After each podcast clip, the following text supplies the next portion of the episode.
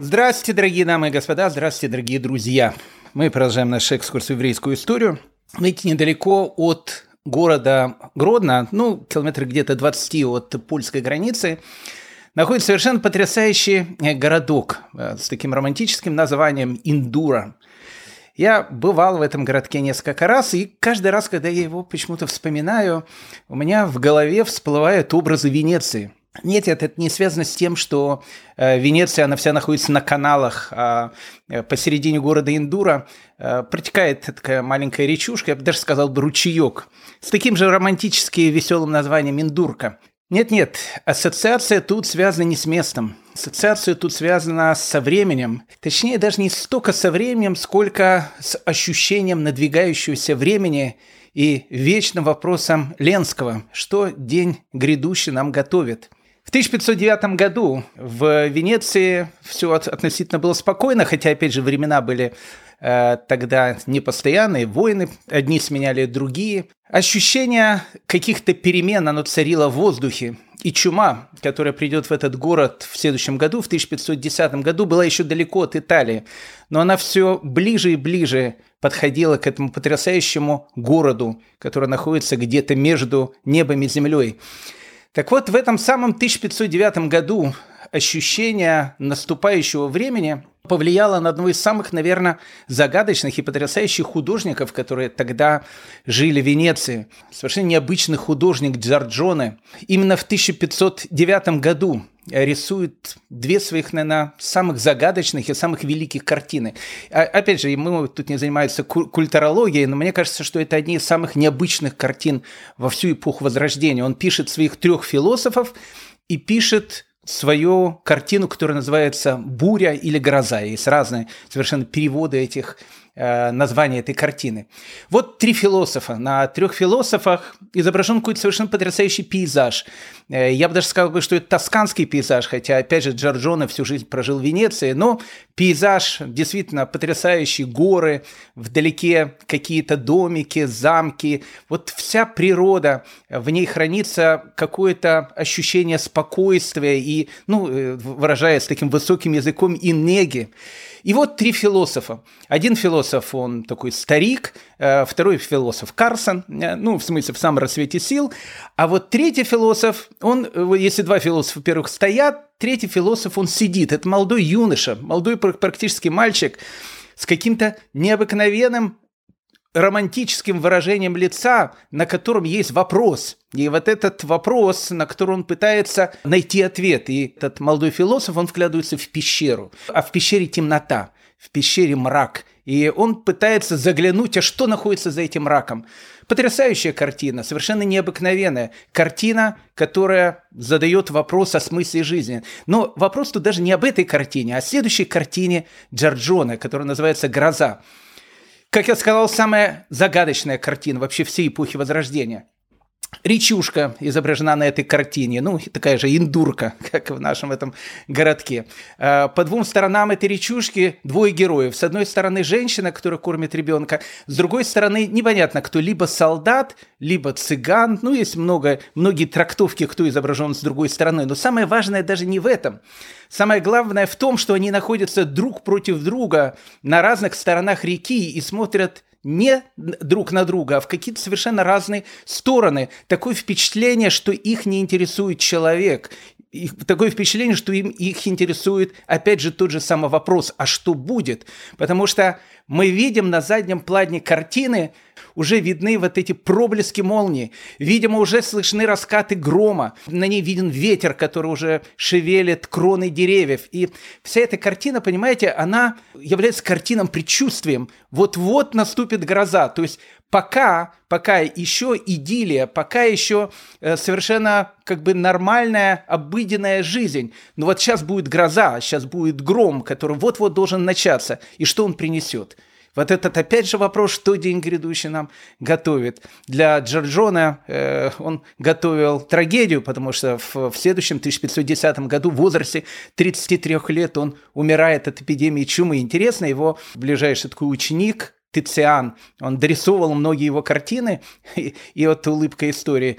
Умер через 66 лет в том же самом Венеции, практически, ну, в том же самом месте, где умер Джорджоне, и тоже от эпидемии чумы. Это, дорогие мои друзья, была такая длинная-длинная культурологическая присказка, но вы не думайте, что мы э, с вами сейчас будем заниматься живописью итальянской э, 16 века, особенно ее венецианской школы. Нет-нет, у нас э, разговор сегодня пойдет о другом, но ощущение грозы нам будет очень-очень важно. Я бы эту нашу лекцию прямо-таки бы назвал «Гроза». Одним словом, дорогие мои друзья, э, присаживайтесь поудобнее, согласно, кто что называется, купленным местам. Одним словом, мы начинаем. Мы с вами говорили о том, что э, вот после первого раздела Польши, 1772 год, когда ну, какая-то часть польской территории Речи Посполитой, она отходит уже к Российской империи, происходит множество разных событий, они происходят и в России, и в Польше – ну вот это вот было ощущение э, грозы, ощущение чего-то нового. А понимаете, а гроза с громом, они могут э, дать либо какое-то благополучие, и будет прекрасный урожай, и, и, и как приятно, особенно когда, знаете, весенний дождик побегать по улице э, босиком, как в старом э, советском фильме. Э, то есть э, гроза может быть маленьким дождиком, а гроза может быть бедствием, которое, которое может полностью разрушить все. Поэтому вот это вот ощущение, что должно произойти. И, э, как мы с вами говорили, у еврейского народа есть такая черта совершенно потрясающая, что вот в эти предгрозовые э, времена, когда, казалось бы, все должны э, сидеть дома э, с самоваром, смотреть в окно, э, беседовать друг с другом, улыбаться, наслаждаться уютом э, домашнего очага, нет, у евреев почему-то в тот момент, когда начинается гроза, э, почему-то все э, выходят на улицу и все друг с другом начинают начинает ругаться. А это самая, самая э, контр продуктивная э, вещь, которую только можно сделать. Такая же вещь, она, как мы с вами говорили, происходила тогда и на территории Беларуси. Опять же, мы э, говорили про возникновение хасидизма, про противников хасидизма. Но тут, знаете, в конце 80-х годов Э, как будто бы все стихло. По какой-то совершенно непонятной причине. И на хасидов уже, особенно никто, то, что называется, бочку не катит. Ну и хасиды как-то сами по себе развиваются. Ну и э, все остальные ашкенадские евреи как бы думают больше о том, как бы в эти тяжелые времена выжить и в эти тяжелые времена остаться самими собой. И вот в конце 80-х годов 18 э, века э, вот царило такое ощущение, что, может быть, э, ну, как бы все это закончилось. А, а мы с вами говорили, что, к сожалению, так вышло, что вот весь 18 век – это вот новая эпоха, потому что мы сейчас будем говорить про совершенно новую эпоху, которая будет наступать она как-то вся прошла э, через один большой скандал. Э, ведь э, еврейские скандалы, они сотрясают Европу уже не первый раз. Помните, мы с вами говорили, ну это же незадолго до этого было. Оно еще продолжается плюс-минус в это время, хотя, ну, практически уже закончилось. Ну, лет за 20 до тех событий, о которых мы говорим. Помните, Германия, Гамбург, там, где идет вот этот спор между Раф э, Эйбышесом и Раф Яков Эмдином. Ведь, э, ведь это же два величайших равина, и взаимное непонимание великих породило то, что вся Европа раскололась на два лагеря. Одни были за одних, другие были за других. И э, ведь это уже было в этом, в этом веке. В этом веке постоянно э, вот в эту предгрозовую э, погоду э, у евреев возникает какое-то вот ощущение с кем-то поругаться. А это, как я говорю, самая опасная вещь, которая может возникать в такие, в такие времена. Так вот, в конце 80-х годов э, 18 века было такое впечатление, что все притихло. Э, все стало спокойно. И вот это спокойствие, оно мне постоянно и ассоциируется с этой картиной Джорджона «Гроза». Я не случайно с нее начал, потому что, с одной стороны, э, кажется, ну, полное счастье, э, погода, прекрасная речка, все, все совершенно потрясающее. Но молнии, они уже видны на горизонте. Гром, он уже слышен издалека. И непонятно, к чему это все приведет. Но вот Э, ощущение спокойствия перед грозой – это конец 80-х годов. Все стихло. Все стихло, и у евреев, казалось бы, наступает долгожданный мир, но это, э, дорогие мои друзья, э, неправильное ощущение, потому что это маленькая пауза перед страшной грозой. Так вот, индура. Мы с него начали, Индура, речушка Индурка, потрясающее такое место – Э, вы знаете, до войны, э, ну даже до, до революции, а может, да, кстати, и до войны э, Великой Отечественной, там погибло огромное количество евреев, это было практически еврейское местечко. Но тут, знаете, перед нашим дальнейшим рассказом Давайте сделаем такую сноску. Знаете, обычно в книгах там идет какой-то текст, а потом такая вот звездочка, и читаешь сноску. Мы будем использовать термины. Я хочу сразу просто, чтобы мы понимали, о каких терминах мы говорим. Итак, у нас будет три термина. А, первый термин у нас будет называться село или деревня, как угодно называйте его. Второй термин у нас будет называться местечко, а третий, э, третий у нас будет называться город. Ну, давайте сначала определим, чем они отличаются. Село, местечко, город, потому что это очень важно будет в дальнейшем повествовании. Село – это село. Э, как правило, в селе э, в те самые времена живут крепостные крестьяне. Э, в селе может быть вполне вероятно усадьба помещика, который владеет этими крестьянами. Ну, то есть, скажем так, село – это, ну, как бы, ну, село. Ну, вот, вот деревня обычная с деревенскими домиками, с крепостными, ну, и с паном, который, в общем, как бы в своей усадьбе, как говорилось в начале 90-х годов в Фазенде, в общем, обитает. Это вот село. Теперь местечко. Местечко – это польское название. Ну, оно чисто, наверное, славянское, не столько польское, но даже на украинском языке Мисту – это город. Э, местечко, оно переводится, знаете, как городок.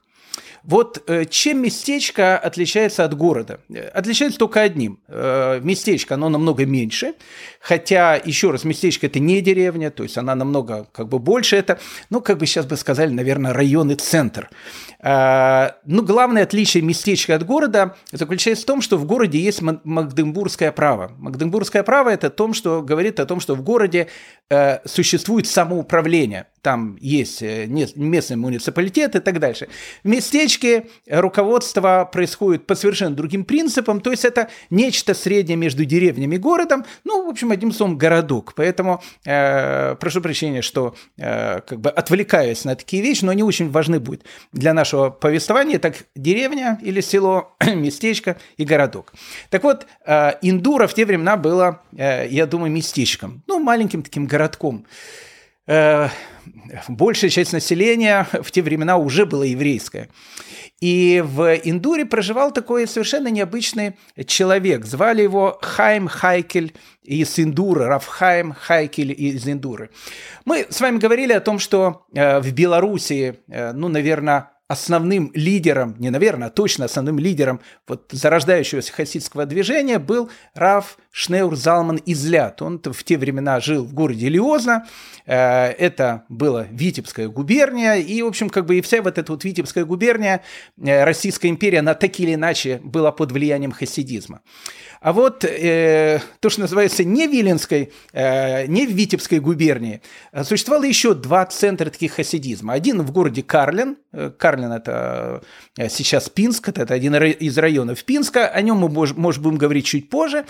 А второй город Индура, вот он нас больше всего интересует. Так вот, в Индуре э, в те времена жил такой праведник, цадик, э, как мы знаем в хасидских движениях. Глава хасидского движения называется Ребе, цадик, э, такой праведник, глава движения, которого звали Равхаем Хайка из Индуры. Э, про него рассказывают много совершенно потрясающих историй. Э, он был учеником Мимагида из Межерича, о котором мы с вами многократно говорили, и Рафарона из Карлина, о которых мы тоже когда-то с вами говорили, который был один из родоначальников вообще хасидского движения в Беларуси. Рассказывают, что однажды, когда Раф Аарон из Карлина э, приехал в Индуру, э, он начал спрашивать, что у вас тут происходит в местечке. Ну, там начали рассказывать одно, второе, там, хвастаться. И говорят, то еще у нас, говорит, в местечке есть большой праведник. Зовут его Раф Хайм Хайкель. Э, он построил себе домик в лесу, живет там отшельником, занимается самосозерцанием, никто его там, там не видит. Ну, в общем, такой святой человек. Э, и Аарон из Карлина скажет, что я хочу встретиться э, с этим человеком. И он встречается с Рафхаем Хайкелем э, и сказал ему только одну фразу, которая полностью изменила его жизнь. Он сказал, знаешь, говорит, если человек не становится лучше, то он становится хуже. И как-то вот эта вот фраза э, произвела целую революцию в, миро, в мироощущение Рафхайма Хайкеля, он э, становится учеником Рафа Рона из Карлина, потом становится учеником Магида из Межерича, и к, в конце 80-х годов Раф э, Хайм Хайкеля э, основал свой такой, свое такое направление хасидизма, э, индурское. Оно, кстати, долго не просуществовало, по-моему, был еще его сын Раф Хайма Хайкеля, и сейчас не существует такого индурского хасидизма, движения хасидизма. Но тогда он существовал. И, знаете, Рафхайм Хайкели был Э, ну, вот уже представителем типичного э, хасидского рэбы, который будет потом формироваться. У Равшнейр Залмана Изят в Хабаде немножко по-другому это все. А вот во многих других движениях хасидизма, э, ну вот рэба Э, про рассказывают гигантское количество разных историй, и обычно э, хасиды, они полностью, они в, в, исключительно в своем рэбе, э, и гигантское количество этих анекдотов, когда, знаете, собираются там хасиды в какой-то, не знаю, постоялом дворе, в какой-то харчевне, и друг другу не анекдоты гоняют, как обычно, знаете, эти, которые там на, на машинах разъезжают и, и собираются в каких-то там местах, э, вахтовым методом, которые там, знаете, на грузовиках едут. Нет, они начинают рассказывать э, истории про своих рэбы. И каждый, в общем, хвастается своим рэбе. У кого рэбе более такой чудесный. Ну, как я сказал, это порождает гигантское количество разных анекдотов. Э, ну, знаете, самый классический этот анекдот, когда э, один хасид рассказывает там про другого, он говорит, знаете, у нас там то было, знаете, там другое, третье. А один хасид говорит, знаете, все ерунда, говорит, знаете, наш рэбе, Э, мы это, говорит, видели своими глазами. Он шел, говорит, по улице в шаббат, и вдруг э, видит, э, что прямо э, на полу лежит целый кошелек, наполненный золотыми монетами. Ну, как все понимают, шаббат нельзя поднимать деньги, нельзя поднимать, ну, дотрагиваться до денег и поднимать этот кошелек. Ну и все хасиды говорят, ну и что, ну и что ты, ну и что? Он говорит, ну и что, говорит, ну и что. Наш рэбе сделал так, что в, впереди нашего рэба была суббота, сзади нашего рэба была суббота, а там, где стоял наш рэбе, было воскресенье. И он э, взял, значит, э, этот кошелек с деньгами. Ну и другой говорит, это, говорит, еще что, говорит. Наш, говорит, рэбе сделал такое, говорит, чудо, что, что чудом всех чудесам чудо. Они говорят, а что он, ваш рэб такое сделал? Он сделал так, говорит, чтобы балкон не обвалился. Все говорят, что это за история такая? И он говорит, ну, знаете, говорит, мы идем э, там э, по улице с нашим рэбе в шаббат, и вдруг видим какой-то, ну, вот такой вероотступник, еврей, стоит на балконе и прямо курит. И рэбе, говорит, так возмутило это, что он прям в шаббат, прилюдно, при рэбе курит. Он сказал, пусть этот балкон упадет на землю. Ну, говорит, мы испугались, все-таки человек на балконе, и мы стали просить у Рэбе, Рэбе, отмените свой приговор, Рэбе, отмените свой приговор. Ну, Рэбе наш, говорит, такой милосердный, и он сказал, ладно, говорит, пусть балкон стоит на месте. И все спрашивают, ну и что, в чем чудо? Они говорят, в чем чудо? Говорят, балкон стал стоять на месте, не упал. Поэтому к чему я это, все это говорю, что э, у многих хасидов э, это будет э, такая часть э, хасидской жизни, часть фольклора, э, рассказы у Рэбе. Э, так вот, о Раф Хаймке Хайкеле из Индуры хасиды тоже рассказывали истории. И их все истории заканчивались тем, что Рэбе, он смог сделать невозможное. А что невозможное? Он смог победить самого Вильнского Гаона. Ни много ни мало. Ну, как бы все понимали, что Вильнский Гаон – это, в общем, как Вильнский Гаон, столб такой, в общем, на котором держится фундамент еврейского там, мировоззрения. Никто с этим, в принципе, и не спорил. Но ведь Вильнский Гаон э, был один из тех, который поддерживал э, вот эти вот первые э, антихасидские постановления, которые были и так дальше. Не буду повторять все эти вещи, мы их уже как мантру э, повторяли многократно. А тут э, как бы наступила тишина. Ну, как бы тишина, как бы Вильнский Гаон ничего не говорит, и, э, какой-то мир, дружба, жвачка, как говорили во времена моей далекой молодости. Ну, как бы наступил мир. А если еще наступил мир? Почему наступил мир? Почему хасидов уже никто не притесняет? Понятно почему? Э, индурские хасиды, они сто процентов знали. Ребе уговорил Вильнского Гаона, и он стал хасидом. как это? Это Индура, это Вильна, расстояние между ними какими. Да, да, рассказывали хасиды на постоялых дворах. Э, знаете, у таких великих людей контакты, они же происходят вербальные, ну, в таких вот э, духовных пространствах. Вот они встречались где-то в духовном пространстве в, одним из, в одном из миров и беседовали. И наш Рэбе Рафхайм Хайкеле переубеждал Виленского Гаона, переубеждал, переубеждал, и, наконец, Вильнский Гаон э, переубедился. Некоторые говорили, что стал хасидом нашего Рэбе, э, некоторые говорили, что не стал хасидом нашего Рэбе, ну, теперь все понял. И, и люди говорили, ну, а доказательства? Они говорят, доказательства. Пожалуйста, посмотрите на улицу. Вы видите э, антихасидские какие-то выступления? Нет. Все тихо, спокойно, все тихо, спокойно. Кто сделал? Рафхайм Хайкель Инзендуры. Ну и такие э, разговоры, знаете, они э, шли все больше и больше э, на территории современной Беларуси. И рассказывали там, передавалось это все. А тут начали появляться так называемые дети капитана Шмидта. Те, вот эта вот идея Ильфа Петрова, она появилась еще именно тогда. В те времена не знаю, был ли он индурским хасидом или не был индурским хасидом, но, в общем, появился некий человек, Э, который был одет в такую мешковину, э, чуть ли не поспался голосом пеплом, волосы пеплом, э, тем самым показывая о том, что он находится в полном таком раскаянии. Он ходил в Беларуси из местечка в местечко, приходил в синагогу, люди видели такого странного странника, спрашивали, откуда еврей пришел. Он говорил из Вильна. О, из Вильна, а как там у вас дела в Вильне? Он говорит, у нас, говорит, дела все нормально. Я, говорит, на самом деле сын Вильнского Гаона. И, ну и тут сразу сын Вильнского Гаона, прям как сын капитана Шмидта, Лявдель. Ну, ему, значит, там лучшее место, там э, приглашает Кровину. Э, ну, как там, как там папа, как там папа? Папа, э, папа, он э, находится в страшной растерянности, ведь он же э, выступал против хасидского движения. А сейчас, когда он все понял, я стал первым хасидом в нашей семье, э, папа тоже стал хасидом. Ну, ну, пока еще тайна. Пока еще тайна, но, но он хочет, э, чтобы пришло время, и он всем евреям, э, которые вот живут и Вильно, и всем своим ученикам скажет о том, что он тоже стал хасидом. Э, и вот как бы, в общем, все нормально. Ну, конечно, полное восхищение в деревнях, в местечках, куда ходил вот этот капитан Шмидт, сын Вильнского Гаона.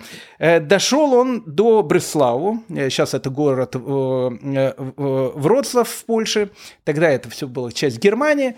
А, ну и как бы в городе Бреславу его тоже принимают, э, даже, даже принимает главный раввин, ничего себе, сын а, Вильнского Гавона приехал. Ну, так случилось, что в Бреславу в тот самый момент был Равзундель. Равзундель был один из таких ближайших учеников Вильнского Гаона, и когда он увидел, что э, вся синагога, значит, э, собирается, э, все евреи собираются в синагогу и читают плакаты, которые идут по городу только раз, значит, в жизни, в этом сезоне, выступление сына Вильнского Гаона в нашей общине, значит, в городе Героя Бреславу. Э, и когда он пришел, посмотрел, значит, на этого капитана Шмидта, э, он стал кричать, он сказал, это все ложь, это никакой не сын Вильнского Гаона. Я, говорю, сын Вильнского Гаона, зная, можно сказать, с младенчества, на руках его там еще держал, когда он маленький был. Ложь это все. Никакой Вильнский Гаон не стал там никаким хасидом, это все слухи, разговоры. Э, ну, а э, наш капитан Шмидт уже ушел, и ушел он в сторону Гамбурга. И вот уже э, еврейская община Бреслау пишет общине Гамбурга, срочно, когда вам, к вам придет сын Вильнюсского Гаона, срочно хватайте его, потому что это самозванец. Ну, его там схватили, не знаю, чем это все закончилось.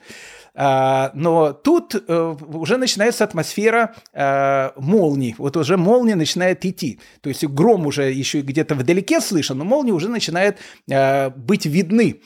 Ну, Равзундель, он приезжает в Вильнюс, приезжает в Вильно, приходит к своему учителю, Вильнскому Гаону, говорит, Рэба, слушайте, там такие вот вещи, ну, там, Бреслава поймали там вашего сына, который сказал, что вы стали хасидом, ну, не знаю, как на это Вильнский Гаон от, отреагировал, но Равзундель говорит, вы знаете, но, в принципе, об этом сейчас э, знает практически вся Белоруссия, потому что, э, ну, как бы, вот у нас есть индурские хасиды, которые везде, ну, их, они ж ходят там везде, рассказывают истории про Рэбе, который, значит, там, вразумил Вильнского Гаона, сейчас этот капитан Шмидт, и он говорит, знаете, в Белоруссии вот ощущение во многих городах, что, как бы, это правда. Ну и Вильнский Гаон, конечно, э, понимает, что э, вот эта вот ситуация предгрозовая, э, она как бы плохо начинает влиять. И Вильнский Гаон пишет специальное письмо, э, в котором говорит о том, что э, все эти самозванцы, которые ходят, это самозванцы, это все ложь, это все неправда. Э, позиция Вильнского Гаона осталась неизменной и посылает двух посланцев Вильнской общины, Равхайма и Равсадию, э, для того, чтобы они, в общем, приехали там в разные города, э, ну и как бы сообщили о том, что вот все вот эти разговоры, что это слухи, и все. В те же времена э, не было понятия интернета, не было понятия пропагандистов, там не было понятия Fox News говорит так, CNN говорит так, Владимир Владимирович Соловьев говорит так. Ну, как бы тогда все было на уровне слухов, и для того, чтобы какой-то э, слух э, когда, как бы развеять, э, нужно было писать эти письма. Эти письма нужно было разносить во все, э, по всем уголкам мира. Э, ну вот и Рафхайм Рафсадя, э, это 1796 год, при, приезжает в город-герой Минск. А, Минск, он только-только стал частью Российской империи после третьего раздела Польши 1795 года, так что он в Российской империи, можно сказать, еще такой молодой, то, что называется, у нас вернулся в родную гавань. Э, и вот э, Минск Э, Минск был, ну, практически, ну, не скажу, что полностью еврейский был город, но это был, но это был э, город, в котором еврейское население всегда колеб, э, колебалось от чуть больше половины, ну, до чуть меньше половины. Ну, в общем, как бы, ну, скажем так, это такой был белорусский Бердичев, большой такой, Минск. А, ну и вот приезжает э, два посланца Вильнской общины, Равхайм и Равсадя, приезжают, значит, э, перед Руша Шаны 1796 года э, в Минск, э, ну и как бы выступает, как положено, в центральной синагоге, зачитывают письмо Вильнского Гаона, э, и тут э, реакция Вильнской общины поразила, э, прошу прощения, Минской общины поразила, потому что э, тут же начался шум, э, крик о том, что это все ложь, Э, этот Рафхайм и Рафсади, они самозванцы, никакие не представители Виленской общины. Мы все прекрасно знаем э, о том, что Виленский Гаон уже сам стал хасидом.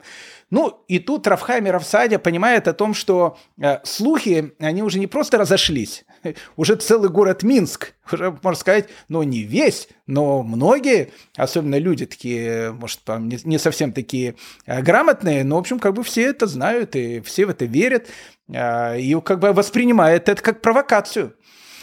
Ну, э, начинается скандал, э, ничего не оставалось, и э, виль, э, минские раввины подходят к Равхайму и к Равсадию, э, представитель Минского Кагала, и говорят, ну, слушайте, ну, покажите письмо э, Вильнского Гаона, они показывают. Они говорят, ну, видите, ну, понимаете, проблема заключается тут, что тут нет подписи. Ну, как бы написано, что Вильнский Гаон сказал так-то, так-то, так-то, но подписи нету. Говорит, понимаете, народ у нас ведь не очень верит, нам бы нужно было за подпись Вильнского Гаона о том, что, ну, как бы, то, что написано в этом письме, это правда. Э, ну и тут э, уже перед Йом-Кипуром 1796 года и Рафхайм, и Рафсадя э, приезжает э, Вильна, э, приходит, значит, к Вильнскому Гаону и говорят, слушайте, ну, как бы ситуация, уважаемый Раф, вышла из-под контроля, потому что в Минске, когда мы сказали о том, что, ну, как бы вы там пишете то-то, то-то, они скажут, что это все фальшивка. И Вильнский Гаон, он уже давным-давно из наших, там, из хасидов, ну и тут э, Вильнский Гон понимает о том, что ну, как бы надо делать шаг, и шаг нужно делать уже в том направлении, что если до этого Вильнский Гаон что-то говорил, а он уже был еще раз очень пожилым человеком, а Вильнский Гаон э, что-то говорил, и э, там представители Минской общины, они ссылались на Саварава, э, тут Вильнский Гаон понимает о том, что нужно именно поставить свою подпись, чтобы было понятно, что это не кто-то сказал, что это сказал Вильнский Гаон. И э, новое послание, э, которое, которое было написано, оно уже ну, как бы в такой же по духу, как и послание одной из первых антихасидских, антихасидских 1772 года. Это, наверное, первое послание, в котором Вильнский Гаон говорит о том, что в, в этой хасидской секте, он ее уже так, и так открыто называет, Э, тут даже есть вещи э, не только, которые связаны со странностью, которые есть у них. Ну, мы уже там переч... перечисляли все странности, которые, опять же, ну, как бы, которые смущали э, тогда представителей обычного, то, что называется, традиционного еврейства. Не буду все эти вещи повторять. Опять же, может, это и не странности, и сейчас многие так вообще живут, и сами многие представители так называемого литовского иудаизма переняли многие эти вещи, которые пришли от хасидов. Сейчас уже все совершенно по-другому. Мы говорим о тех временах. Но это первое послание 1796 года, где Вильнский Гаон говорит о том, что хасиды – это не просто какие-то евреи, которые ведут себя странно. Это секта, которая извращает многие понятия, которые существуют э, э, ну, в каких-то даже каббалистических там понятиях и в общемировоззренческих понятиях. Э, письмо, которое подписывает Вильнский Гаон, оно было очень сильным, потому что, в принципе, хасидизм объявлялся уже не просто в странности, а он уже объявля... его уже обвиняли в ересе. А это, э, как мы понимаем, переходит на совершенно другую стадию. Раздается еще один гром, и мы слушаем, слышим о том, что этот гром, он все ближе и ближе подходит к нам. То есть погода еще, э, знаете, еще как бы дождика нету, но знаете, вот как перед дождем, опять же, возвращаясь в этой, к этой картине Джорджоне, ветви уже начинают колошиться, ветер уже начинает идти, немножко темнота такая начинается, уже слышны э, звуки грома, который сейчас перерастет в грозу. Ну и тут э, происходит трагедия. Э, в 1797 году перед Йом-Кипуром Вильнский Гаон, уже очень пожилой человек э, к этому времени, ему уже практически под 80 лет, он уже болел с 91 года, вот эти времена, когда он сидел в тюрьме, когда мы, ну, рассказывали об этом, три месяца сидел в тюрьме, это подорвало его здоровье. Э, ну и вот он с 1791 года уже плохо себя чувствовал. Но каждый раз, когда э, к Вильнскому Гаону э, просили вызвать врачей, он всегда отказывался. Это, еще раз, это не значит о том, что теперь такие великие люди, они не обращаются к врачам. Нет, они обращаются к врачам, но Вильнский Гаон человек, который, наверное, один из немногих Э, мудрецов во всей нашей истории, э, человека, которого вот просто можно, если мы скажем слово «гаон», э, точно так же, как Рэбе. Вот, вот если мы говорим Рэбе, это всегда Раби Гуда Анаси или Раби. Когда мы говорим «гаон», это всегда Виленский гаон. Ну, то есть есть люди в истории еврейской, которых можно назвать только одним титулом, и будет сразу понятно, о ком идет речь.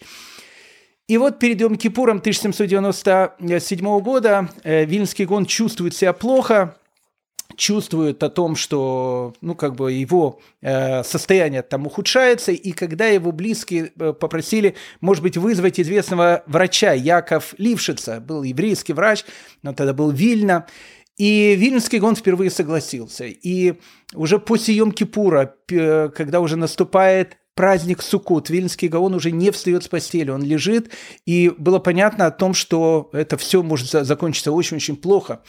Пришел Яков Лившиц, э, Вильнский Гаон уже не говорил, только его губы что-то бормотали, э, и он начал как бы ухо прикладывать к его груди, слушать, ну как бы слышать его, слушать его дыхание. И тут стоят, значит, э, родственники Вильнского Гаона, они говорят, ну-ну, ну, где он находится? Ну, в смысле того, где он находится, он там ближе к жизни или ближе к смерти? И тогда Рафьяк Авелившиц сказал эту потрясающую вещь, он снял свою такую пенсне, он говорит, мне кажется, что он находится где-то в Тарктате Килим. То есть Вильнский Гаон, э, находясь в бессознательном состоянии, уже, можно сказать, от шага, от шага до своего ухода из этого мира, он продолжал учиться. В праздник Суккот э, Вильнский Гаон э, успел сделать э, заповедь Ниталат Лулав с четырьмя видами растений. И э, к середине праздника Суккот, в Холомоид Суккот, было понятно о том, что великий учитель уходит. Одни из последних слов э, который сказал Вильнский Гаон, они были обращены к его семье, которая находилась вокруг его ложа, с которого он поднимался в небесную Ишиву. Он тогда сказал эту свою известную фразу, он говорит, как трудно покидать этот мир, как трудно покидать этот мир, где можно было выполнять любую заповедь. Ведь тут за какую-то самую простую заповедь, ношение цицита, человек может удостоиться раскрытию божественного присутствия в этом мире. Как мне это будет не хватать в мире душ? Там все будет прекрасно, но там невозможно уже будет получить ту награду, которую можно было получить на, в этом мире. И с этими словами Вильнский Гаон уходит. 1797 год, праздник Суккот, смерть Вильнского Гаона. Ну, э, мне трудно объяснить, э, что тогда творилось. Э, я даже не знаю, с чем это сравнить. Э, у меня есть глупости, которые в голову приходят. Не буду их приводить. Но, опять же, глупости. Я был в, в Австралии в те времена, когда погибла принцесса Диана. Я помню, что творилось в Австралии, а что творилось в Англии. Ну, это, еще раз, это глупый пример. Нам сложно это объяснить, но как объяснить человеку нашего времени?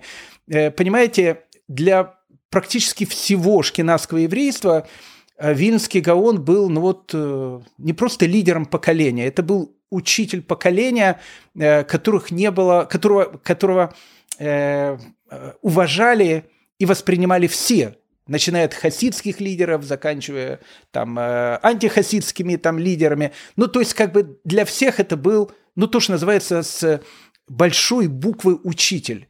И вот учитель уходит. И казалось о том, что мир изменится навсегда. То есть, ну, как бы мир теперь не может быть таким, как он был при жизни Виленского Гавона. И вот в праздник Сухот, в Кола моет Сухот, э, Виленского Гавона хоронят, хоронят на э, Виленском кладбище. Его перенесут потом, кстати, по-моему, в 47 году. Э, перенесут на другое кладбище, на новое. Я был на его могиле, на новом кладбище. Ходят легенды про все вот эти вот вещи – Э, говорят, что те, которые ну, как вскрывали могилу Винского Гаона, э, были те, которые смотрели на него, э, был тот, который отворачивал голову, чтобы не смотреть на Гаона. Единственное, что говорили о том, что он лежал такой же, как при жизни, хотя прошло уже практически к тому моменту, к 47 году прошло уже 150 лет с момента его смерти, больше. Э, говорят о том, что э, люди, которые, в общем, как бы рассматривали Вильнюсского гона, эти э, вильнюсские старики, они все ушли на протяжении вот этого 47-го, начале 48-го года. Не знаю, легенда это или нет, я спрашивал этот вопрос в свое время у главного раввина Вильнюса, моего очень хорошего знакомого, который, который мне сказал о том, что у него как бы нет никаких оснований не верить этой истории. Но как бы это то, что будет уже потом. А, а тогда, в Суккот 1797 года, вот эта вот атмосфера общей трагедии. И тогда что-то произошло. Э, ну, в общем, скажем так, э, детонатор, он сработал.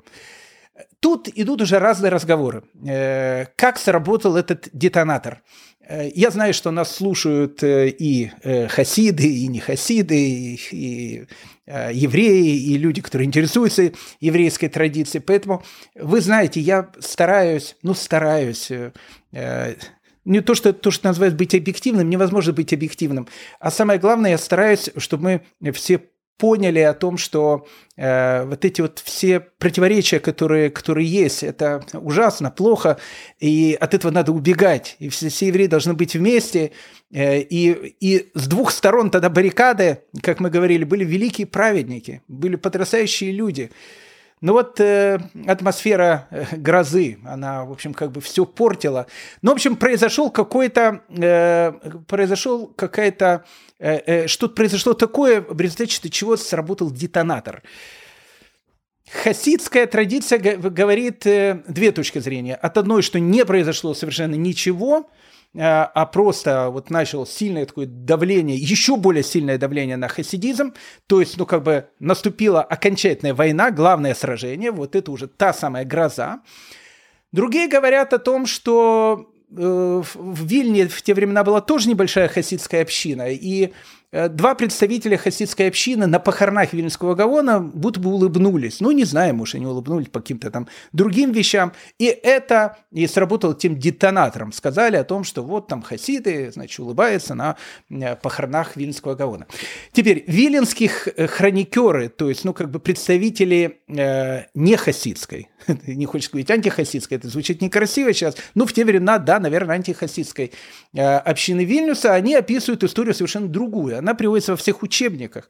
Опять же, я не э, ручаюсь э, за стопроцентную ее правду, потому что, еще раз, мы видим, есть разные точки зрения, но что-то произошло, это сто процентов.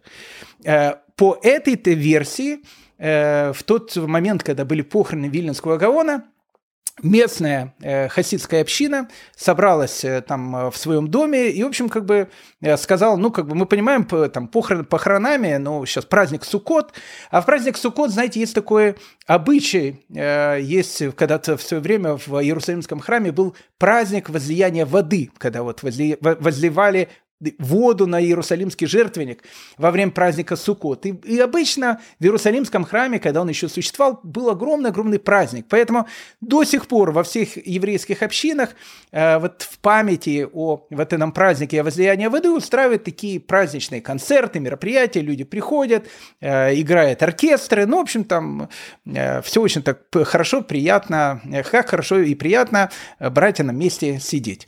Э, как поется в одной э, хаббатской в песне в переводе на русский язык.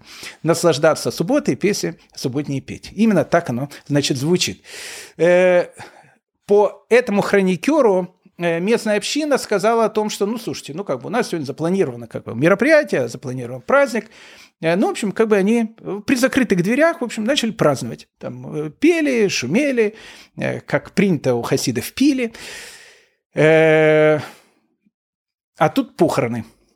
Ну и кто-то пришел на, значит, на похоронах, когда там уже там опускают тело Гаона в, в землю, кто-то говорит, вот мы тут, значит, хороним Вильнского Гаона, а хасиды празднуют э, смерть нашего учителя. Ну и тут, конечно, э, вот из, из разгорелось из, из искры пламя. Еще раз, еще раз, я еще раз хочу сказать, я не ручаюсь э, в правдивости этой истории, э, потому что, еще раз, она идет от ну, скажем так, антихасидских источников.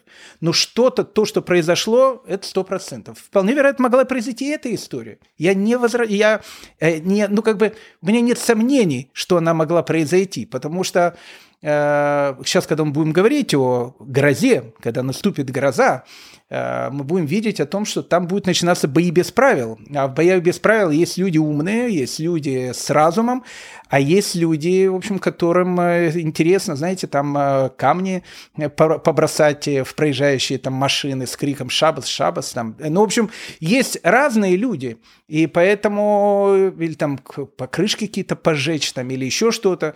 Поэтому Могли, могла ли быть такая вещь? Вполне вероятно. Но как бы там ни было, на самом Вильнюсском кладбище э, вот те люди, которые там находились, они сказали о том, что, что теперь это война. Теперь это война. То есть мы, э, как бы мы не потерпим этих всех вещей. Э, Вильнский Гаон в свое время он говорил о том, что в хасидизме есть э, что-то сектантское такое, и э, надо идти в последний бой. Почему? И с точки зрения вильнюсской общины все было как бы понятно. Э, хасидизм завоевывал все больше и больше территорий, потому что, еще раз, практически вся Украина, она уже была хасидская, э, половина Беларуси, она уже тоже была хасидская. А если это секта, если это ересь, то э, грозит существование еврейского народа. Ну, в общем, как бы в 1797 году Э, праздник Суккот, последний день праздника Суккот, э, э, день, который называется Ашана Раба.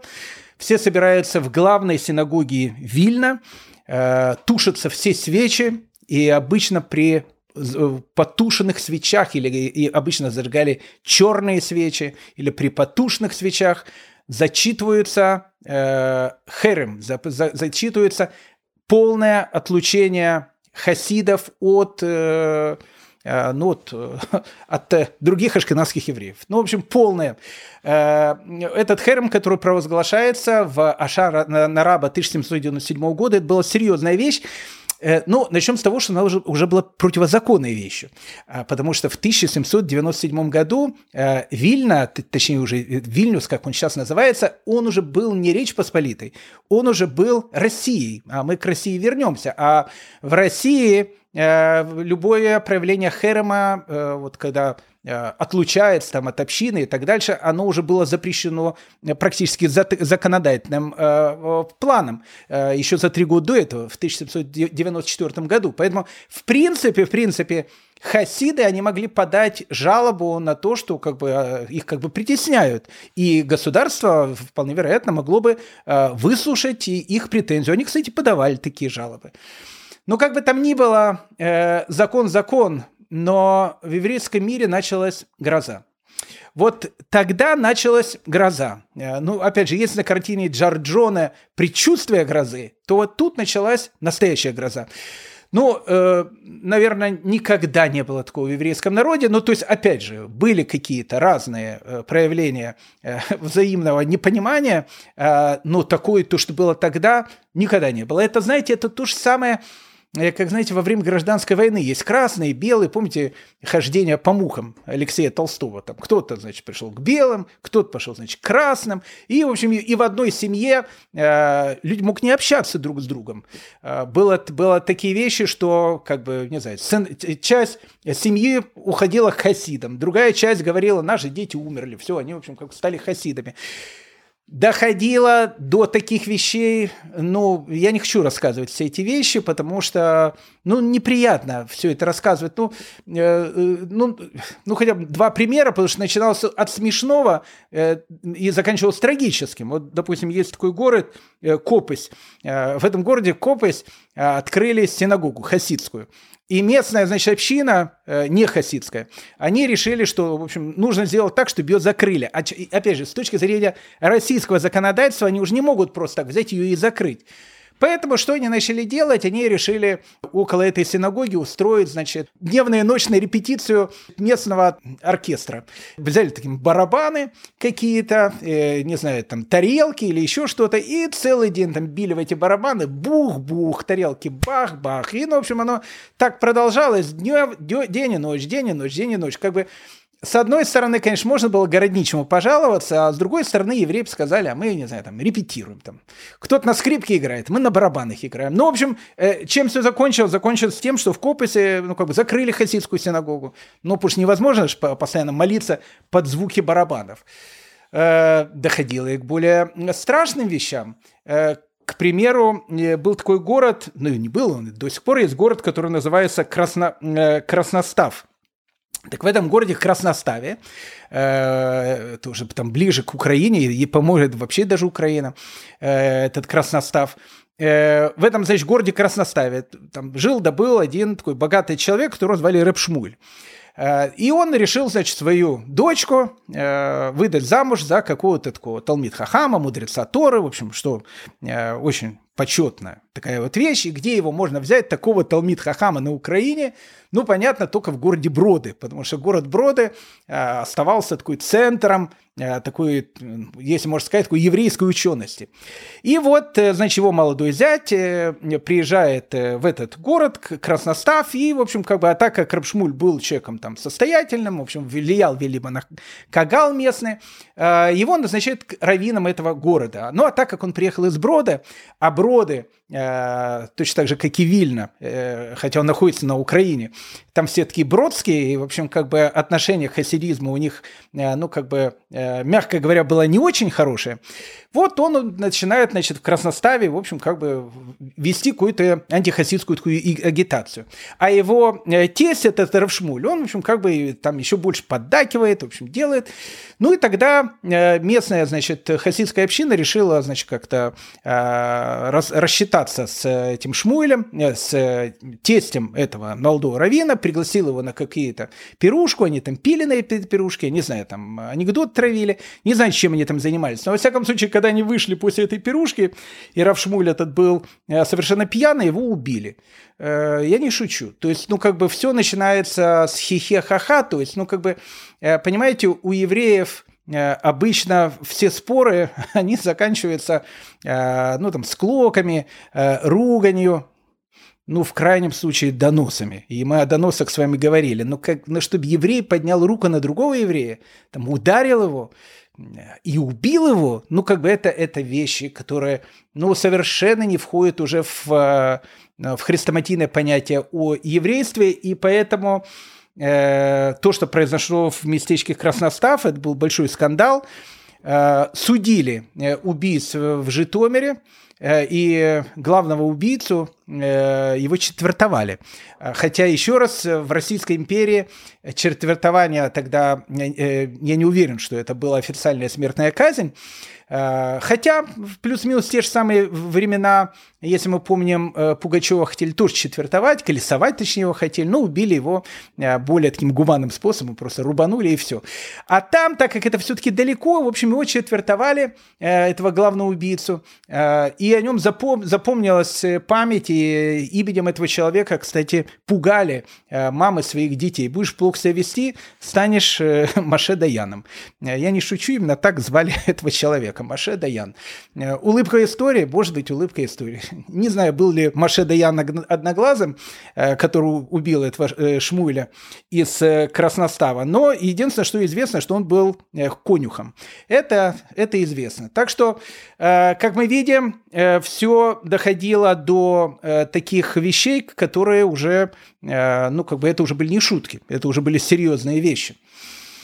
Ну и тут, э, когда война, она идет, идет, идет, и, э, скажем так, э, э уже, да, уже начали даже называть, уже во время гражданской войны были красные и белые, а, а тут хасиды тоже дали, как бы, значит, такое прозвище, значит, мы хасиды и миснагиды. Миснагет от слова митнагдим. Митнагдим, то есть те, которые против. Ну, против чего? Против хасидизма. Ну, в хасидский фольклор э, до сих пор входит множество разных историй про Меснагидов. Обычно эти истории такие добрые про глупого Меснагида, э, который обычно, слушая мудрого хасида, в конце концов, э, в общем, тоже, ну, как бы берется за ум, за разум, ну и, в общем, как бы понимает, начинает понимать истину. Либо, если даже если он не понимает, он всегда смешон в этих анекдотах. Они существуют до сегодняшнего дня, хотя Сейчас э, это, конечно, звучит как полный анахронизм. Нету сейчас такого понятия метнагдимы, метснагиды. Ну, э, если взять э, человека, ну, если у кого-то тут какие-то проблемы там, с воображением, там, не знаю, с головой и так дальше, он будет сейчас, не знаю, там, плохо относиться к хасидизму. Есть хасиды, есть не хасиды, ну, как бы войны уже закончились. Э, ну, воспоминание осталось. Помните, как э, в этом анекдоте, когда, говорит, ложечка, говорит, а, нашлась, но, говорит, э, осадочек остался. Поэтому, поэтому это, я не скажу, что сейчас это больная тема. Мы говорим уже о делах давно минувших дней. Э, ну, может быть, наш э, рассказ о том, что мы рассказываем и постоянно повторяем э, в юмористической форме о том, что все это было полным безобразием, может быть, оно приведет к тому, что наконец-то уже и сказки про глупых Микснагенов уйдут в прошлое, и любовь в еврейском народе, она будет такая, как она должна быть. Но, а мы продолжаем нашу историю, потому что, знаете, в, в, в те времена, когда скажем так, ну, э, победы в войне нету, а победы в войне не было. Ну, то есть, как бы война, она была такая затяжная, потому что, еще раз, э, еврейский мир раскололся как бы на две части. Одна, значит, за хасидов, другая не за хасидов а это, я прошу прощения, 1797 год, 1798 год. Если мы думаем, что за окном, знаете, там светит солнышко, там, э, не знаю, там птички пролетают, там калибри э, там э, порхают и так дальше. Э, дорогие мои, мои господа, не было ничего такого в жизни еврейского народа, точно так же, как и в жизни России, э, которая, ну, в принципе, знаете, это как э, пересадить кому-то почку. Но как бы вот в России не было этой почки, ее пересадили. Вот она должна либо прижиться, либо не прижиться. Такие вещи творились. Казалось бы, что тут нужно все как бы забыть и вместе единым фронтом, но нет, у евреев обычно э, все эти скандалы, как я говорю, начинаются во время грозы. А, ну и тут, когда, понятно, э, обычное оружие не подходит, э, ну, приходится применять уже э, еврейское духовное атомное оружие. Ну, ну просто, просто бах, и, может быть, война закончится. Кто применил это оружие, непонятно. Э, потому что донос написал Гершем Бен Давид. Ну, чтобы вы просто понимали, что Гершем Бен Давид, э, который подписал э, донос в те времена, это то же самое, что подписал его Иван Иванович Иванов. Ну, то есть, как бы это ни о чем. Кто написал первое, первый донос, из, из-за которого произошел тут взрыв, в результате которого потом, в общем, как бы все закончилось, как мне кажется, ну, относительным уже миром. Непонятно, кто написал этот донос, но понятно, что написал негодяй. Ну, то есть тут вопросов нету, потому что, ну, как бы э, существуют разные вещи, которые могут быть. Ты можешь с кем-то быть согласен, можешь с кем-то быть не согласен, но написать донос властям э, – это высшая форма падения человеческой личности, э, когда пишется донос на какого-то великого человека. Еще раз, донос, который сейчас напишут на лидера белорусского хасидизма – Равшнеур, Залман и Злят – это не первые доносы. Еще раз, мы говорили, что и на Раф э, Вильнского Гаона донос писали, и на великого э, Тасафот Йомтова, главу пражской еврейской общины тоже писали донос. А Стасофудьем-то вообще ужас был. Э, на него там такой донос написали страшный, э, что там э, перед тем, как его там должны были либо бить там, либо убить там Вене, непонятно, что должно было с ним, его нужно было голым провозить по городу. Еще раз, это Тасофот Вьемтов в те времена, в начале 17 века, был один из Э, лидеров вообще еврейской, э, еврейского народа, вообще народа, даже не община, народа. То есть это величайший мудрец, который жил в те времена. Э, ну, кто-то же какой-то гад написал донос. Так что доносы, к сожалению, мы уже часто повторяли о том, что еврейский народ похож на звезды и на грязь, возвышается выше звезд, а падает в такую грязь может упасть, что как бы там ни было, в Петербург пришел донос. 1798 э, год. Э, э, донос на Рав Шнеур Залмана Изляд, главу хасидского движения, которых тогда официально российские власти почему-то назвали каролинами. Ну, в общем, на главу каролинов, как называли, вот этого самого хасидского движения, пришел страшный донос. Донос заключался в том, что, ну, во-первых, в доносе было написано, что они страны. Э, ну, так прям бы было написано. Они страны. Ну, вот они как изменили, изменили значит, все там э, э, обычаи, там они ведут себя очень странно. Э, в общем, как-то все у них такое, в общем, странное. Э, молитвы странные, поведение странное. Ну, казалось бы, э, российские власти, ну, чуть-чуть, у вас ваши еврейские дела, там вы и, так страны. Мы не отличаем одного от другого. Все, все у нас вы на одно лицо. Но в те времена Э, написать о том, что кто-то был странный, э, это была правильная такая вещь, поэтому тот, кто подписался Гершем Бен Давид, он был в теме, в теме того времени. А вторая вещь, вторая вещь, она была уже еще более э, страшная, чем кого-то бенить в странах. Но опять же, давайте вернемся к странности. В 1798 году главным врагом российского общества были иллюминаты – я не буду сейчас говорить, кто такой иллюминаты, но, в общем, как бы это одно из таких тайных движений, которое было на Западе. О нем там много разных всяких там э, желтой прессы, ерунды пишут, э, мистики и так дальше. Э, ну, в общем, скажем так, э, такое масонское движение. Может, иллюминат не совсем масоны, но, в общем, не суть важно. Ну, как масонское движение. Иллюминатов в России боялись, э, ну, больше, чем огня. Ну, вот если скажешь там пожар – все, ну, люди, ой, пожар. А потом скажешь, иллюминаты, все, это крышка, все. Иллюминаты, это, в общем, иллюминация начинается, боялись иллюминатов. Поэтому кого-то обвинить, что где-то есть какие-то люди такие странноватые, А еще наш Гаврил Романович Державин, ну, сейчас к нему подойдем, он таки писал открыто, он говорит, когда я, значит, расследовал, значит, эту секту хасидскую, многие умные люди мне и говорили, что это и, и есть суть иллюминаты. Поэтому, ну, как бы Вполне вероятно, может, вот э, как бы иллюминаты пришли уже и в иудаизм, это звучит серьезно.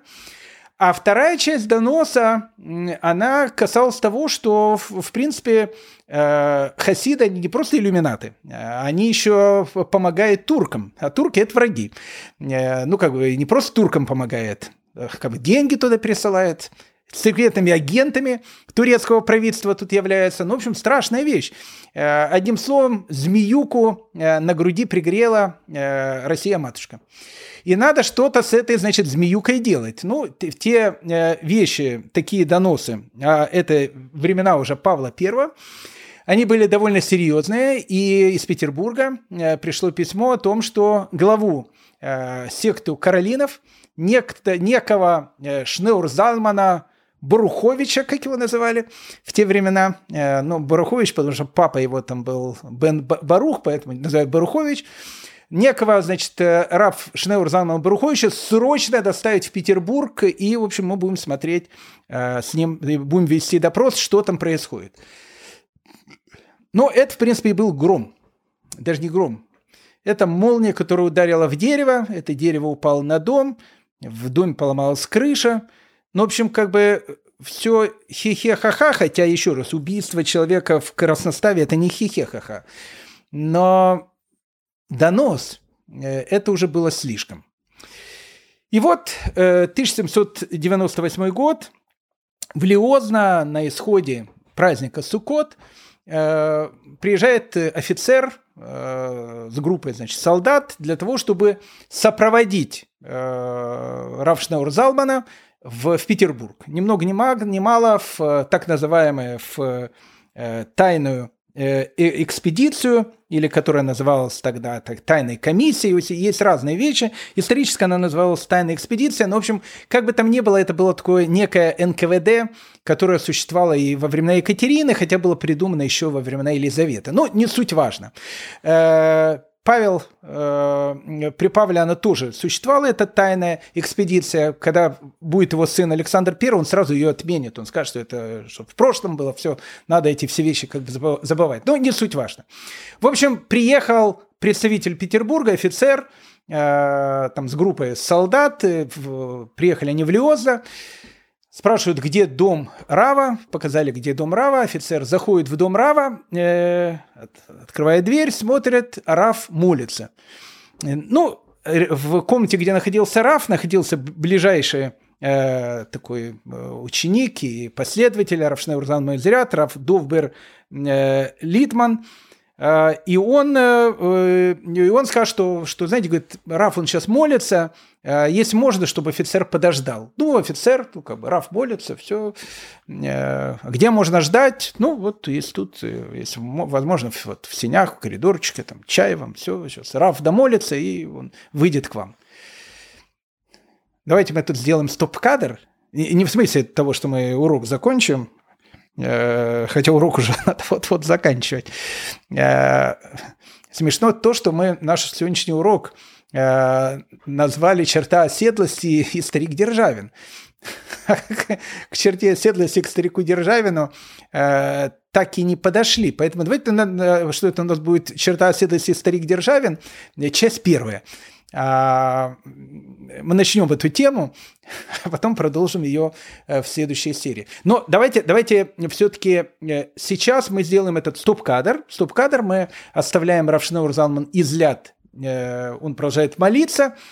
А мы с вами перенесем нашу камеру. Как тут нашу камеру перенести? Никак не перенести. Но тогда мы мысленно перенесемся и э, мы вернемся к этому стоп-кадру обязательно. Э, а мы посмотрим, а что творится за окном. Ведь э, э офицер-то пришел к Раф Шнурзан Излят э, в Лиозно, в его дом. Вот ждет там, не знаю, чай попивает, э, смотрит в окно, а в окне происходит лепота. И об этой лепоте вот я хотел бы немножко поговорить, потому что э, благодаря этому будет понятно все дальнейшие события.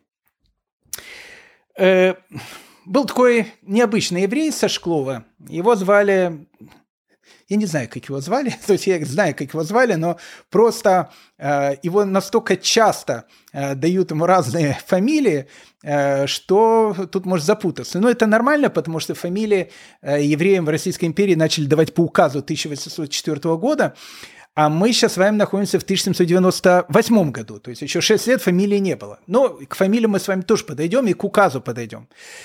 Э, поэтому тут и вся эта путаница в фамилиях. Э, звали его Раф Нота Бенхайм из Могилева, поэтому часто в э, каких-то литературе учебников его называют Нота Ноткин.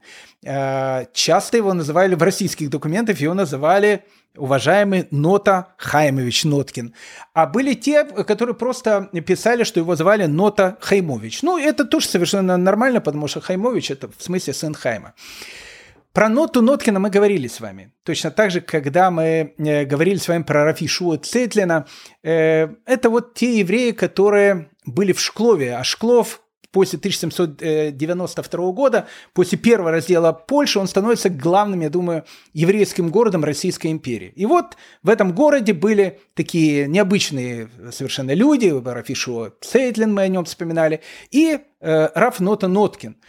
Человек необычный, э, очень-очень предприимчивый, очень необыкновенно богатый. Родом он был из Могилева. Потом, когда в 1772 году э, как бы Шклов он стал частью Российской империи, и более того, э, в Шклов был сослан, э, ну так по-доброму сослан э, любовник, прошу прощения, Екатерины э, Великой э, э, Зорич – Э, вот этот вот Зорич, который был туда э, сослан, он, как мы говорили, из Шклова решил сделать такой маленький Петербург. Ну, как бы его сослали из Петербурга, он говорит, я из Шклова превращу, значит, в Петербург. И начинает там, там театр открывает и так дальше. У нас есть эти лекции, посмотрите, называется наш Шкловский треугольник. Все мы это рассказываем. Так вот, э, Нота Ноткин, давайте будем называть Нота Ноткин все-таки. Нота Ноткин, он был, ну, как бы Э, ни, ни в коем случае я не хочу, чтобы неправильно меня помнили, сказать, виновником. А, но и сыграл, скажем так, немалую роль в двух очень важных процессах. А первое, э, то, что евреев перестали называть жидами, стали называть евреями. А второе, э, это черта оседлости. Тоже стал как бы, ну, имел к этому, ну, самое такое прямое отношение. Начнем с жидов. В 1787 году э, Екатерина Великая, когда она ехала в Киев, она решила остановиться в Шклове. Почему? Потому что в Шклове был Зорич. А Зоричем она уже не встречалась многие годы, она уже в те времена встречалась с Потемкиным. Ну, в общем, как бы все эти вещи мы все прекрасно знаем. Ну, к Зоричу она относилась с такой, ну, как известная э, певица Алла Пугачева к, к своему мужу болгарину. Э, э, ну, в общем, ну, приблизительно так она к нему относилась. Ну, и, в общем, э, ну, она решила заехать, значит, в Шклов, э, к, к Зоричу.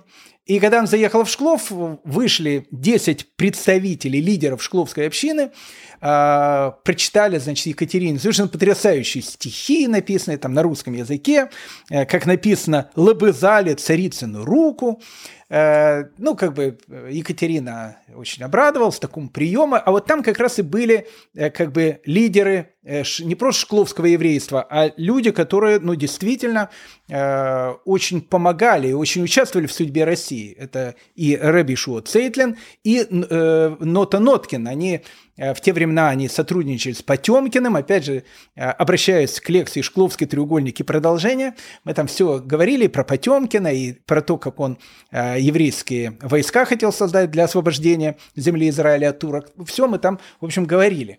Э, так, в общем, э, и они очень играли, да, то есть тот же самый Нота Ноткин во время турецкой войны, э, русско-турецкой войны, когда Таврия или Крым, она стала частью России, он очень как бы помогал российской армии, настолько помогал, что когда Нота Ноткин решит поселиться в Санкт-Петербурге, Зорич, у которого отношения с евреями э, были очень-очень натянутые, э, он сказал такую совершенно потрясающую фразу, он говорит, что говорит, Ноткин, говорит, припорядочнейший человек, хотя, говорит, и еврей. Ну, в общем, как бы это была высшая такая похвала, которую мог сказать Зорич о евреях. Э, ну, как бы там ни было, э, это были известные люди уже в России, Нота Ноткин и Шуа Цейтлин. Э, и вот в Шклове они встречают, значит, императрицу, облобызали ручки, и Нота Ноткин как бы и говорит Екатерине, Великой говорит, матушка, царица, мы бы хотели попросить, у вас есть возможно, ну, как бы заменить вот в русском, ну, деловом языке упоминание «жид». Сейчас оно как бы звучит в наши времена уже более так, ну, как-то некрасиво оно звучит. Мы просим ее заменить на слово «еврей». Э, и Екатерина даже обрадовалась этому, она сказала, что ну почему бы и нет. Э, и прям там вот весной 1787 года она издает указ о том, что отныне в деловой переписке э, значит, Российской империи никаких жидов, только, только евреи. Ну, как бы в простонародье продолжали говорить жид-жид, и Александр Сергеевич жида, жидов называют жидами, и даже Лев Николаевич, которого я тоже очень люблю, в воскресенье тоже одного из присяжных тоже называют жидом. Э, так что, э, как бы, ну, как бы в народе оно продолжало так бы быть. Я не знаю, это было э, унизительное слово, как сейчас, или, или просто говорили в славянских языках. Почему нужно было изменить? Э, ну, нужно было изменить э, по одной простой причине, потому что для людей, э, ну, таких вот солидных бизнесменов, вот как был и Ноткин, и Рабишуа Цейтлин, Э, понимаете, для них э, слово э, «жид», ну, как это было не по рангу, который, который был у них. То есть, как бы надо было... Это как в Западной Европе, потому что мод-то пошла с Западной Европы, мод пошла из Германии, потом из Франции, где просили вот эти слова «юды», которые там были, заменить на «израили» израилит, то есть, ну, как бы израильтянин. Вот израильтянин это звучит более как-то, более нормально, чем Юда, потому что жид и Юда э, и Джу – это одно и то же вещь, это все обозначает иудей. А вот э, израилит – это вот израильтянин, он более так вот звучит, вот «кто ты? Я израильтянин». Ну, в общем, э, это Раф, э, Нота Ноткин, поэтому Раф Нот Ноткину э, честь и хвала вместе с Рафишуа Цейдлиным, э, что из русского языка ушло слово «жид». Но с другой стороны, Раф Нота Ноткин – ну, не скажу, что стал виновником черты оседлости, но, скажем так, первые пять копеек в черту оседлости он внес. Так вот, вот у нас как раз и черта оседлости. Подошли. Ну, последние, последние пару минут мне уже показывают, закр... закругляйтесь. Ну, две минуты еще. Дайте, давайте начнем, потому что это интересно. И, и продолжим в следующей серии. Э, когда в 1772 году э, Россия, она, э, ну, как бы стала, не Россия, а часть Речь Посполитой, вот часть Беларуси, она стала частью России, евреям как бы дали там многие права, они даже могли избираться в муниципалитеты городские и так дальше, что, в принципе, было революционным. Это, кстати, многие забывают. Э, еще во Франции таких не было вещей, и в Америке еще таких не было вещей. В принципе, в России э, по э, указу 1772 года еврей мог избираться, ну не знаю, в городское самоуправление, если в городе было мандагбургское право. Об этом мы поговорим там чуть позже. Потом бы это все понятно, понятно во что все переросло, но на бумаге все очень было демократично. И поэтому евреи с 1772 года, они, в принципе, могли, ну, как бы, э, ну, как бы, так они граждане России теперь, могут ехать куда угодно.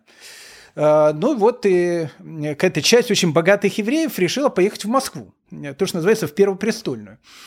А в Первопрестольной э, как бы евреев отродясь никто не, вид, не видывал, потому что в России, как мы знаем, въезд евреев вообще был запрещен. И тут приезжает не то, не, не то, что евреи, то есть как бы само понятие евреи в Москве, это, ну, они как бы люди были простые, еще евреи, указ не был подписан, просто назывались жидами. Жиды, говорит, приехали. Э, поэтому, когда, говорит, жиды приехали в Москву, э, отношение было жиды приехали, а второе отношение было конкуренты приехали. А конкурент приехали для московского купечества это более серьезная такая вещь. Плюс Нота Ноткин, который был очень таким э, состоятельным человеком, э, ну, в общем, такой Трамп того времени, Он такой очень э, говорить умел бы, эпатажный иногда очень был. Хотя был великий и необыкновенно порядочный и очень хороший человек. Он очень много помогал еврейскому народу, и Нота Ноткин будет помогать в дальнейшем, мы будем когда говорить, Раф Шнeur Залману излят, когда его второй раз, опять же, посадят в Петропавловскую крепость.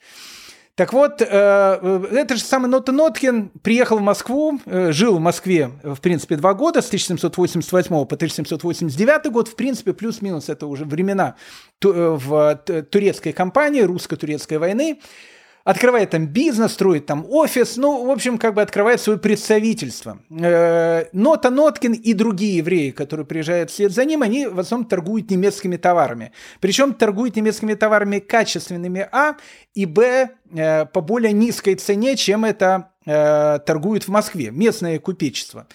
Ну и э, какая часть, значит, начала селиться в Смоленске, какая часть начала селиться в Москве. И это понятно, потому что Смоленская и Московская губерния, они, ну, напрямую соседствовали с Могилевской губернией, там, где находился тот же самый город Шклов.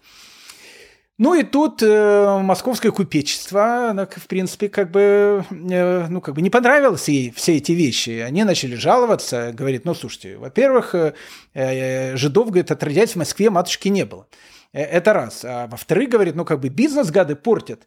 Ну, понятно, начали сразу писать, что вот некий жид Нота Ноткин э, торгует, значит, э, контрабандным товаром. Понятно, евреев начали в контрабанде обвинять. Более того, начали идти слухи, что Нота Ноткин взял какой-то кредит в каком-то банке местном, э, Альфа-банке или не знаю еще в каком-то банке, не вернул этот кредит. Это ложь была, понятно, полная. Ну, в общем, начали писать э, письма и генерал-губернатору Москвы, и в Сенат, э, в Петербург. Ну, как бы и сама Екатерина не знает, как на все эти вещи реагировать. То есть письма приходят в Сенат, э, там генерал-губернатор Москвы тоже там весь в этих уже письмах. Ну и тут, наверное, Э, последняя капля э, в море сами евреи, которые видят, ну, как бы, что они приезжают в и в Москву, то есть по закону они имеют право там, ну, там, жить, торговать, все, как бы, ну, закон 1772 года. А местное, значит, купечество, им постоянно палки в колеса. Ну и вот евреи тоже начинают писать. Как это так? Вот мы имеем право, значит, везде селиться. А она, значит, и в Москве, и в Смоленске, в общем, там какие-то терки. И, в общем, Екатерина решила э, пойти по такому французскому сценарию, как было во времена Эльзаса и Лотарингии. То есть, ну, как бы евреев приняли, но пускай они будут в той области, которую мы присоединили. Поэтому Екатерина говорит так, то есть, как бы, может быть, в начале э, вот этой вот идеи было, ну, ну, как бы, может, не было, э, не знаю, антисемитизм везде, наверное, тогда был, но не то, что это была антиеврейская такая вещь, но просто как бы ну, как бы, если они живут в Беларуси, пускай живут в Беларуси. Тогда-то все-таки было две губернии всего лишь. Ну, как бы, если они сейчас начнут по всей России там разъезжают, начнутся там какие-то проблемы с местным купечеством, все эти вещи. Поэтому она подписала такой указ о том, что э, евреи, э, указ 23 декабря 1791 года, евреи могут, значит, селиться э, и жить в Беларуси, ну, вот в этих двух губерниях, в Витебской и в Могилевской губернии, также им разрешается жить э, э, в Крыму, так называемой в Таврической области, Крым только стал российским, тоже могут туда переезжать и там могут жить. Также им разрешили жить в Екатеринославском э, наместничестве. Э, тогда была создана новая такая вот часть российской территории, которая называлась Новороссия, и как бы, ну, как бы главным центром Новороссии стал город Екатеринослав, который сейчас называется у нас город Днепр. Э, вот э, туда было разрешено евреям селиться. Э, указ 23 декабря 1791 года. Э, и э, тут второй раздел Польши, а потом третий раздел Польши. И вот уже после второго раздела Польши указом 23 июня 1794 года к тем областям, которые до этого были уже частью Российской империи, добавляются эти области, которые присоединились к Российской империи в результате э, второго и третьего раздела Польши. Тут идет и Минская, и Волынская, и Брасовская, и Витебская, Могилевская, Киевская, Черниговская, Полтавская, и Каретинославская, Таврическая, ну и самое последнее, после третьего раздела Польши, Виленская и Грозненские губернии. Вот э, все вот эти вот области, они становятся теми областями, где евреям разрешено жить э, так как они были присоединены к России. Во всех остальных областях э, евреи могут приезжать по специальному разрешению, но жить им там э, было запрещено. Так вот двумя указами 1791 и 1794 года в России была создана та вещь, которая называлась черта оседлости, о которой мы с вами будем много и много э, еще говорить. Итак, дорогие мои друзья, мы с вами остались в комнате, э, где находится Равшнeur Залман Изет. Э, офицер сидит, значит, в синях, попивая чай, а мы с вами рассматриваем, что происходит на улице. Поэтому о старике Державине, который будет очень влиять во все эти вещи, перед тем, как в гроб сойдет, ну, он еще благословит Александр Сергеевич, но перед тем, как сойдет в гроб, он еще сделает очень много хорошего в скобочках еврейскому народу. Но об этом всем, дорогие мои друзья, в следующей серии. Э, дорогие друзья, всем всего самого доброго, лучшего. Желаю всем успехов. Э, и самое главное, здоровья и любви друг другу. Спасибо большое. Дорогие друзья, в следующий раз мы продолжим наше увлекательное путешествие по волнам еврейской истории. Желаю вам всего самого доброго и хорошего. Ваш Гдаля Шестак.